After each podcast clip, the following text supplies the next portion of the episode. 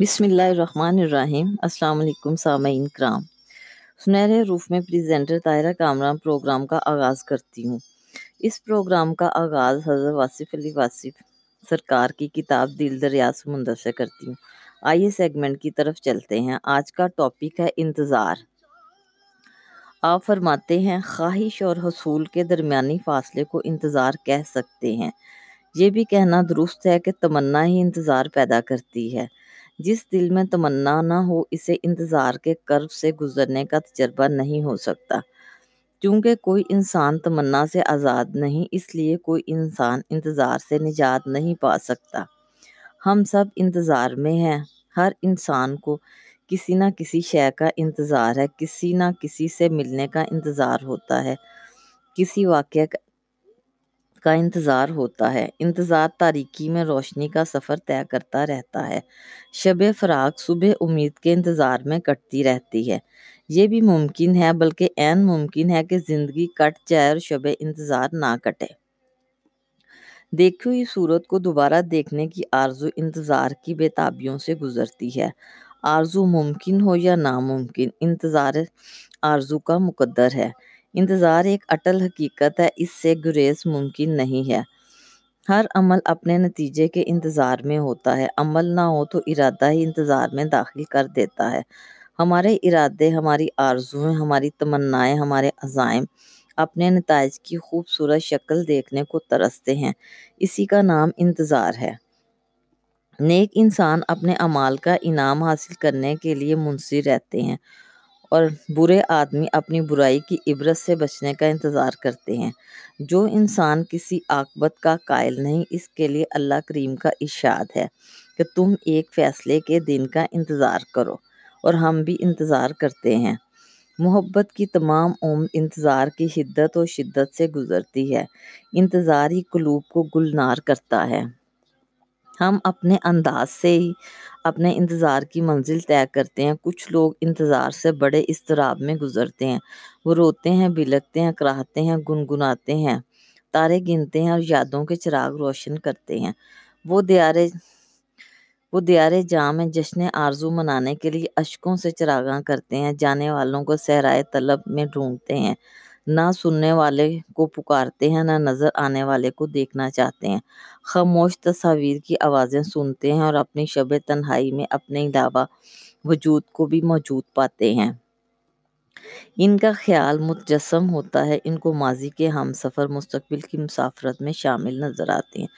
یہ واہمہ نہیں یہ واہمہ انہیں حقیقت نظر آتا ہے۔ اسی طرح انتظار کے زمانے طلسمات کے زمانے بن جاتے ہیں۔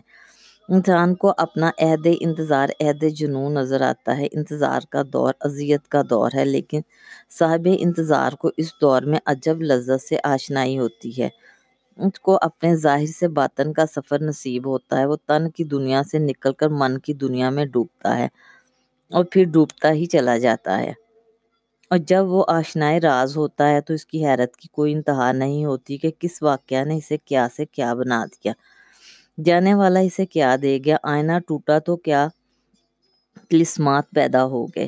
آنسوں نے کیا تنویر پیدا کر دی؟ دل کے چراغ داغ چراغ بن گئے۔ حسرت سرفراز ہوگی، محرومی سے راب ہوگی۔ ایک کی تمنا اپنی تمنا بن کر سب کی تمنا بن گئی۔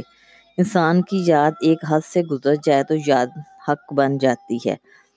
یہ حد بے حد ہے، اس لیے حتمی طور پر کچھ نہیں کہا جا سکتا کہ انتظار انسان کے ساتھ کیا کرے گا۔ انتظار پیدا کرنے والی کوئی بھی شے ہو، جب انتظار پیدا ہو جائے تو صاحب انتظار کے ساتھ اس کے ظرف کے مطابق واقعات شروع ہو جاتے ہیں۔ کچھ لوگ انتظار کی شدت سے تنگ آ کر چراغ آرزو بجھا دیتے ہیں۔ وہ امید سے نکل کر مایوسی میں داخل ہوتے ہیں اور کسی پر بھروسہ نہیں کرتے۔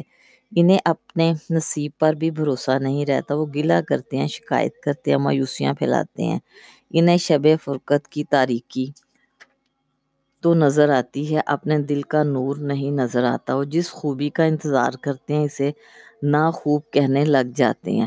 وہ اپنے جدا ہونے والے محبوب کو کوسنا شروع کر دیتے ہیں، اور اس طرح اپنی شب انتظار کو کم نصیبی سمجھ کر بے حس اور جامد ہو جاتے ہیں۔ ظاہر ہے محروم ہو کر وہ باطن سے بھی محروم ہو جاتے ہیں، اور اس طرح بربادی دل بربادی ہستی بن کر انہیں تباہی کی منزل تک لاتی ہے۔ جس شخص میں احسار نہ ہو اسے انتظار تباہ کر دیتا ہے، جس انسان میں عفو درگزر نہ ہو اسے انتظار ہلاک کر دیتا ہے۔ اگر تمنا ہوس پرستی بن جائے تو انتظار عذاب ہے، اگر تمنا لطیف رہے تو انتظار کیف کی منازل طے کراتا ہے۔ انتظار ایک طاقتور منہ زور گھوڑے کی طرح ہے، اگر سوار کمزور ہو جائے تو گر کر مر جائے گا، اور اگر سوار شہ سوار ہو تو آسودہ منزل ہوگا۔ انتظار کا دائرہ محبت کی دنیا تک ہی نہیں، اس کے علاوہ بھی ہے۔ ہر وجود انتظار کرتا ہے، ہر ذی نفس انتظار میں، ہر موسم آنے والے موسم کے انتظار میں، ہر دور آنے والے دور کا منتظر ہے۔ ہم سب اپنے جانشینوں کا انتظار کرتے ہیں، حکمران آنے والی حکومتوں کے انتظار میں اپنا وقت پورا کرتے ہیں، محنتی انسان اپنی محنت کے معاوضے کا انتظار کرتا ہے، نوکر پیشہ لوگ تنہا کے دن کا انتظار کرتے ہیں، اور اس انتظار میں مہینہ گزارنے کے عذاب کو انتظار کہتے ہیں۔ آج کی ایک مہذب انسان کی زندگی صبح سے شام تک انتظار کے مختلف مراحل طے کرتی ہے۔